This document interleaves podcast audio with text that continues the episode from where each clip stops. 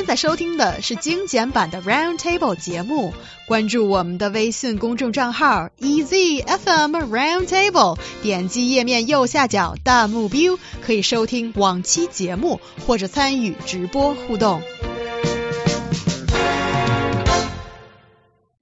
Bedtime is usually one of the least favorite time for many active children who just aren't tired yet. Needless to say, parents feel the opposite after a long day at work. Can bedtime stories bridge the gap seen between these two different groups? And if so, what can this method do for them and you? Let's chit chat. What's going on, guys? I want to tell Quickly. you a story. Little Ryan, little Holland. Yes. Why are you lying there listening to my voice? I'm going to tell you a story now. It's all about a giraffe called Colin. Oh, Not really? the giraffe again. Now look, He's um, in my nightmares, Bob. there's no reason. He's a nice giraffe, got a lovely face and everything. Okay. The thing is, right? Let's let's think of it, think of it. You've got you've got kids and they are uh, they need to go to sleep, and um, it's getting later and later and later, and you're thinking, okay, I need to do something. Most parents will think um, they they've had a long day as well. They've been at work and they're thinking, what can I do? Bedtime story. Bedtime now story. I have to admit, I'm a great believer in bedtime stories. And why? Let's Why? segue now that and is you a tell very me why. interesting story, Yes. and I know Yu Hong Lin will have something to add to this because Yeah. I think we had a very similar experience. Um, curiously, um, when I was little, I had absolutely no problems going to sleep. I used to fall asleep almost Me too. instantaneously. Um, possibly because So- both our doctors, uh, parents were doctors. Maybe they were get slipping us something. Yeah, we, us to we didn't know better. We So didn't did know you better. appreciate these stories even? no, well, I, I didn't get told stories in real time. Now, this is strange because actually, because both my parents were very busy, my dad used to record stories um, on a, on a big old tape recorder. My and- mom did the same thing. Exactly. Yeah. So this is why I know that we had the same thing. But it's interesting. In my mind, that's why I, I think I ended up working in radio because um, Oh, I like the idea of people telling me stories and people um, recordings and listening to other people's voices telling me things. So I think that's that's the link there. But if I had to talk more about it, I think there are so many reasons why bedtime stories um, are a good idea. Because I mean, if, especially with parents and children, parents have so little time to spend with their chil- children that Yeah. now's a good time. You know, just when they're they're feeling very relaxed, it's a time when not Mom. Yeah, no, don't, don't do I miss that. my No, mom. No, don't, don't don't do that. Right.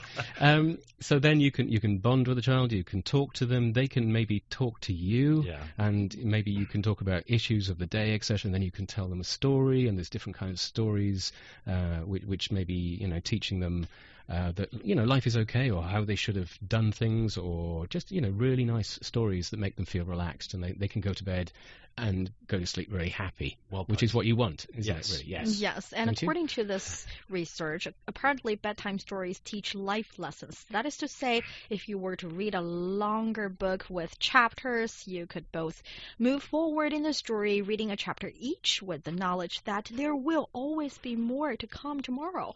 And uh, if you keep reading the stories, kids will at l- well later found out the end of the story and will know there will be an end in sight. Once again, a very important life skill.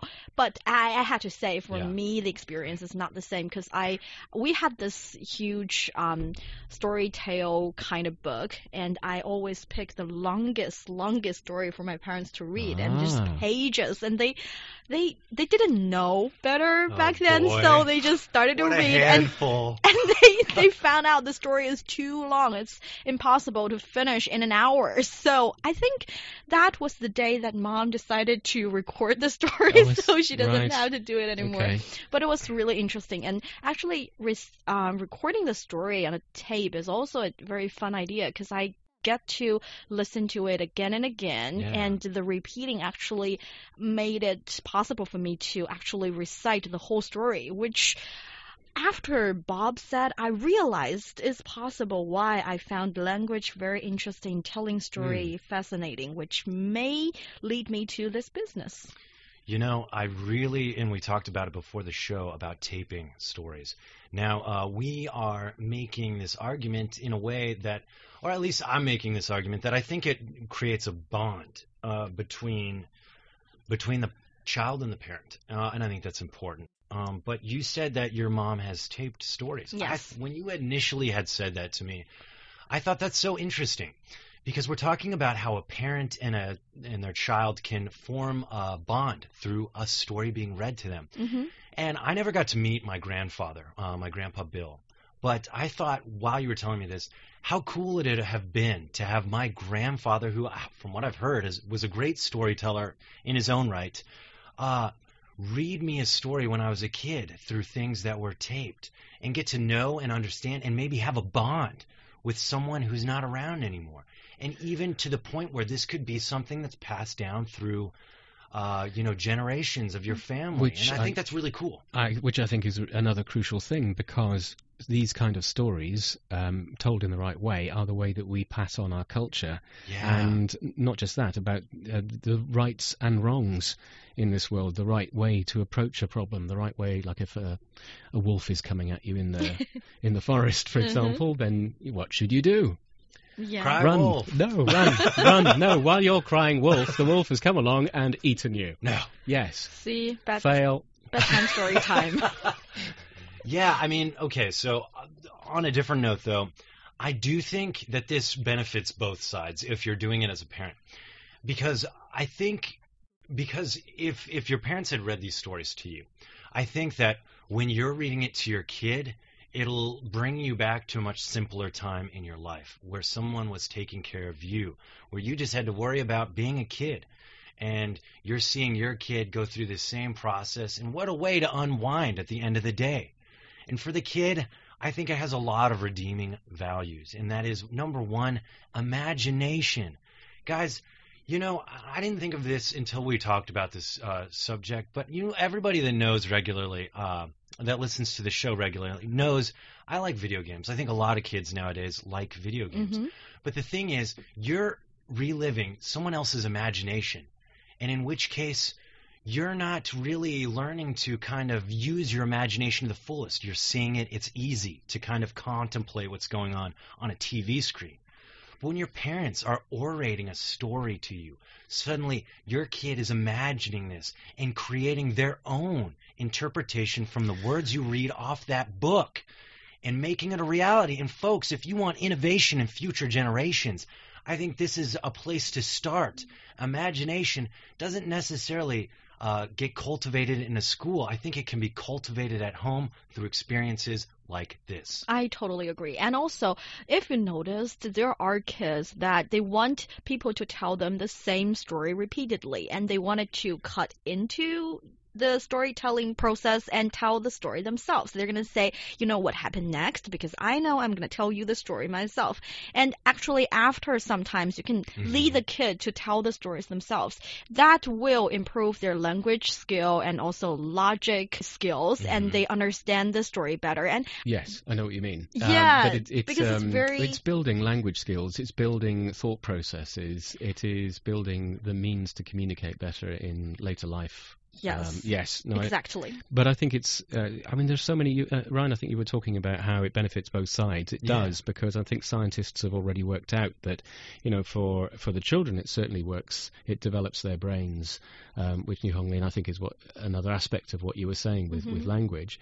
But it's um, there's something else going on. There's something which is um, we we can't quite scientists can't put their finger on that is making kids develop inside if they're hearing these kind of stories. It's great for parents as well because again, I agree totally with Ryan about what he was saying that it makes you realize that the simple things in life are actually very important and um, you know uh, uh, crucial. I'll just say one quick thing No, um, because, because I can see you Please. wanting to jump in. No, no, no. Uh, is that the big danger here is Yeah. when kids are left alone with tablets and phones and They can't computers. be a parent. They And can't be a no, they can't. They can't be. Uh, they can't be a substitute for this No. because they are inanimate and they do not talk back and they do not develop um, kids' abilities in language or thinking processes. I, I see it as a huge danger, but you see it all the time that Sad. you know kids are just parked in front of this this new media, and uh, it's sad because they don't have the kind of thing that I grew up with. They don't have that um, the imagination that Fairy was given. tales. Yeah. You know, I, I can't. It can't be understated enough. Uh, I mean, I think, I think with my generation, it was fairly common for parents to to read to their kids at night. And, you know, it has redeeming factors, guys. I mean, we're not just saying this. According to Virginia Walter, PhD, associate professor at a graduate school of education and information studies at the University of California, Los Angeles, uh, the first time children hear a book, they don't catch everything. Uh, that's true. But as they hear it again and again, they start to notice patterns and sequences and words and vocabulary is increased. Spending more time with your kids like that.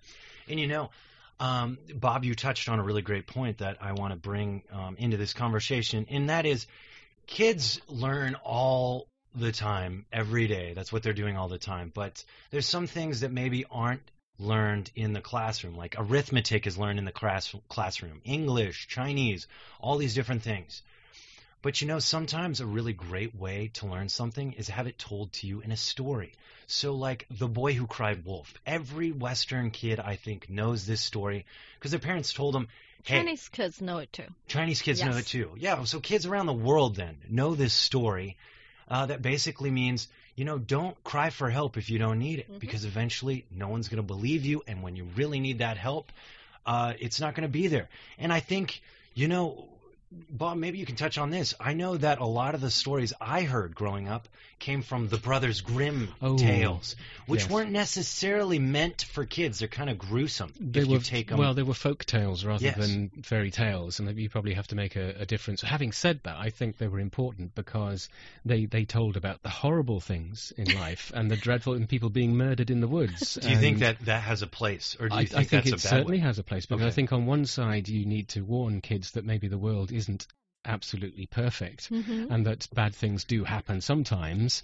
Um, but at the same time, you need to give them the skills to cope with bad things when they do happen. Mm. Um, so, um, but they're also really good stories. and and when you're That's the thing. and when you're telling it, you can downplay it a, a bit. Well, you So can sort of say, okay, so this person just got eaten by a wolf. yeah, but, you don't. You You, know, you, I think it's a good there's, way there's no of good side to that story. So I was it's a good to way of letting kids understand the the circle of life somehow. Yeah, yeah. It's Um, easier. But it's also, I mean, most of these, most of those stories do have some kind of a moral. Um, so they are passing on the cultural heritage of a society and saying, okay, well, we, um, you know, this, so this happened to this child because the child was greedy and wanted all, all the cake. Mhm, Uh, for yeah. example, um, Ryan, for example. Yeah, me. Um, it, was, it was about me. It was about you, totally about you. But this is what happened to- sorry, to, that okay? child. Well, just you'll find out what's going to happen to you, won't you? And uh, our dear listener Mm. 318 Sanyao here said, My grandma always tell bedtime stories when I was a little kid, and I can remember all the details about those fairy stories, especially the wolf grandma, and that's magical. I don't think I can remember anything better than that, and I think one day I will do that to my kid too. Yeah, that's awesome. Yeah. Um, guys, I you know I will disagree with Bob. I don't I don't personally think Arnold Schwarzenegger movies or stories have a place in the bedtime today. No, but I don't think that's not a fairy story, is it? I No, know, let's, no, no, let's, it's totally let's not. Be but I do agree that it is a very real, tangible part of life that maybe uh, is will be less of a shock if you kind of expose them to it. Yes, and for those of you who are really busy and have no time to do that to do it maybe every day, you can always record it or get some interesting bilingual storybooks from us. Oh, baby, more to learn. Yeah, we do that. Yeah, yeah, yeah. So maybe Hear when me you're too busy, stories, I you can have our hosts reading bedtime stories. I like that, but I will say, parents, uh, you should really try to do